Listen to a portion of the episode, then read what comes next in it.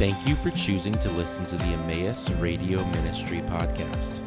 Each of these messages were given by various faculty, staff, and friends of Emmaus Bible College. To view each series as a whole, or for more information about similar Emmaus ministries, please visit concerninghim.com. That's C O N C E R N I N G H I M.com.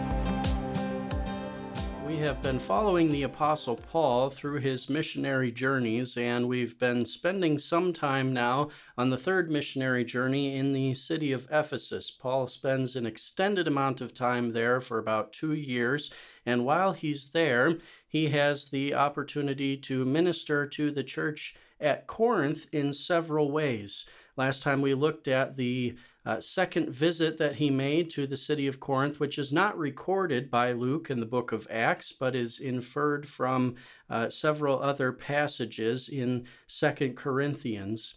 And we also looked at the lost epistle or lost letter to the Corinthian church. This uh, would have been written prior to the writing of what we know as First Corinthians. So maybe we could refer to it as Zero Corinthians or uh, Proto Corinthians or something like that.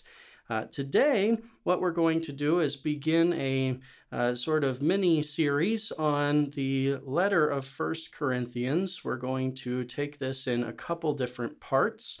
I'm going to overview the letter, first of all, and then we'll look at chapters 1 through 5 and try to trace Paul's argument through the letter as he writes to the church at Corinth. Let's pray as we begin.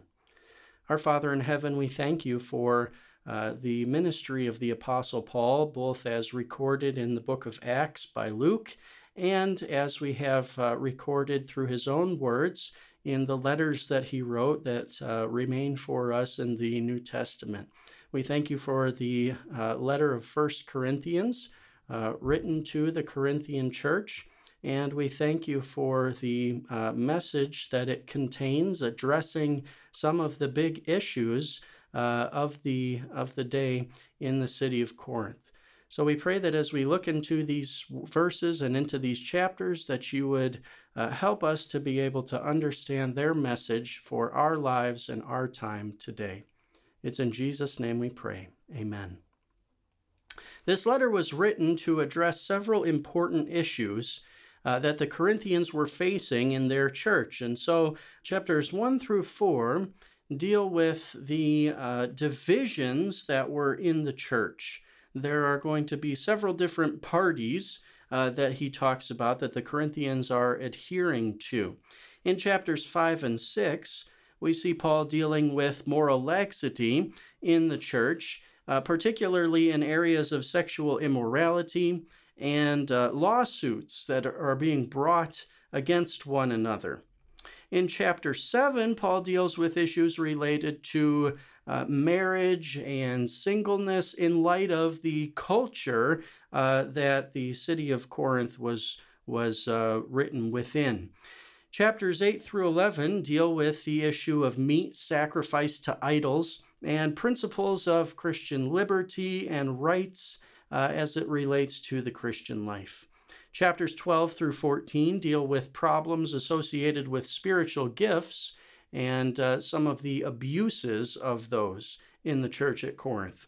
Chapter 15 deals with the resurrection and uh, some of the doctrinal disputes that were going on as a result of that. And then chapter 16 deals uh, with uh, Paul's future plans, uh, greetings from those who were in the church to the Corinthians, and exhortations to the Corinthians. Now, as we begin, uh, we'll start in chapter 1.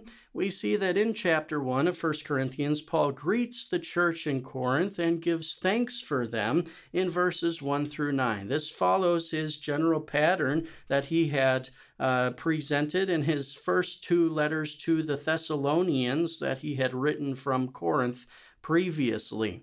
He had also written an earlier letter to the Galatians, so this is really the third record, uh, the fourth, I'm sorry, recorded letter of Paul that we have in the New Testament. In verses uh, uh, 10 through 17, Paul appeals to the Corinthian church that they should be united and addresses their divisions head on. If we look at 1 Corinthians 1 and verses 12 through 13, he presents the problem that they were having. He says, What I mean is that each one of you says, I follow Paul, or I follow Apollos, or I follow Cephas. Uh, Cephas here is Peter. This may be evidence that Peter had actually had an itinerant ministry in the uh, Aegean region. Perhaps Peter had some uh, contact with the Corinthian church here. Or I follow Christ. Is Christ divided? Was Paul crucified for you? Or were you baptized into the name of Paul? The uh, implied responses to all of those is, of course, no. It was uh, into the name of Jesus that they were baptized. Jesus was the one who was crucified on their behalf. In verses 18 through 31, Paul speaks about the wisdom from God as foolishness to the world around us, but as wisdom to those who believe. So God chooses the foolish things of this world to shame the wise, the weak things to shame the strong, in verse 27. Salvation, then, is not about intelligence or wisdom. It is what God has graciously done for us through the sacrificial death of Jesus Christ. So uh, it may not make sense to the world around us, but it is wisdom uh, in God's presentation of it to those who believe. Now, in chapter 2, Paul continues his discourse on wisdom. Paul's goal among the Corinthians was not to present Christ with lofty speech or wisdom, but to simply show him as the crucified Savior whose death accomplished our salvation.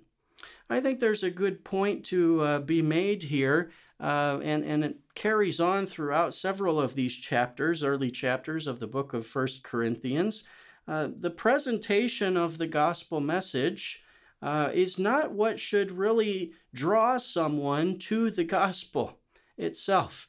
In other words, it, it, we shouldn't need, feel the need to dress up the gospel of Jesus Christ with all the bells and whistles, flashy lights. Uh, preachers, proclaimers of the gospel don't need to feel like they need to shout or scream or dance or do whatever they do to attract people uh, to the gospel. The gospel itself, the good news about Jesus Christ, is itself powerful to save. That's what Paul proclaimed. He said, I didn't use lofty speech or uh, wise philosophical statements to try to draw people to, to faith in Jesus Christ. I simply presented the truth of the gospel message. But Paul goes on to say in verses 6 through 16 that to the spiritually mature, in other words, to those who have uh, the Spirit of God and are being transformed into the image of the Lord Jesus Christ, these words, the gospel message, is wisdom, the wisdom of God. Now, he says that the natural man, and I think this is a reference here to those who do not have the Spirit of God, those who are not uh, believers in the Lord Jesus Christ, the natural man cannot accept the things of the Spirit of God, for they are folly to him, and he is not able to understand them because they are spiritually discerned. Verse 14. Unsaved human beings cannot understand the deep things of God unless the Spirit of God first works in their heart and in their life. And so our salvation is a gift from God. The Spirit of God convicts us and calls us to faith in the Lord Jesus Christ. Now, in chapter 3, Paul is going to turn back to divisions in the church and he will talk about how he and the other evangelists, Apollos and Cephas, who have worked in Corinth, are really just laborers, but God is the one who causes the growth of the gospel in the lives of individuals. Looking at 1 Corinthians chapter 3 and verses 5 through 9, Paul writes, What then is Apollos? What is Paul? Servants through whom you believed, as the Lord assigned to each. I planted, Apollos watered, but God gave the growth. So neither he who plants nor he who waters is anything, but only God who gives the growth. He who plants and he who waters are one, and each will receive his wages according to his labor, for we are God's fellow workers. You are God's field, God's building. Paul says that our work, their work as apostles, as ministers of the gospel, would be examined on the day. Uh, in verse 13, a reference to the coming day of the Lord, the day of Christ. The church collectively is referred to in verse 16 as God's temple. Believers in Christ are to be at work today, then, building up the temple of God in the church. Now, the chapter concludes with Paul saying that all the evangelists, Apollos, Peter, Cephas, all these belong to the Corinthians, and in fact, all things belong to the Corinthians, for they belong to Christ. Because of their identity, their union with Christ, all of these things are theirs. They shouldn't limit themselves in uh, restricting themselves to just one evangelist. Uh, but really, all of them are for the sake of their spiritual growth and for the building up of their church. Uh, now, in chapter 4, Paul begins chapter 4 by talking about how judgment in regard to God's ministers should be reserved for the Lord. We are not to uh, judge others as relates to their ministry before the Lord, but let Jesus judge when he comes. Therefore, we read, Do not pronounce judgment before the time, before the Lord comes, who will bring to light the things now hidden in darkness and will disclose the purposes of the heart. Then each one will receive his commendation from the Lord. 1 Corinthians 4 and verse 5.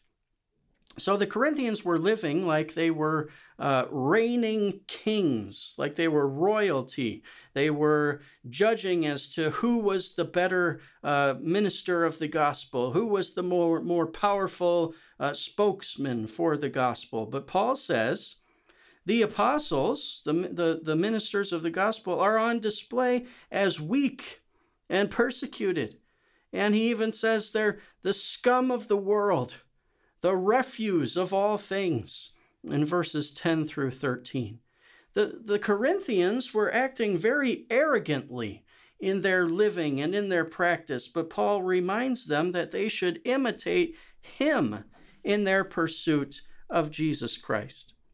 In verses 18 through 20 of chapter 4, we read the following Paul will say, some are arrogant as though I were not coming to you, but I will come to you soon, if the Lord wills, and I will find out not the talk of these arrogant people, but their power.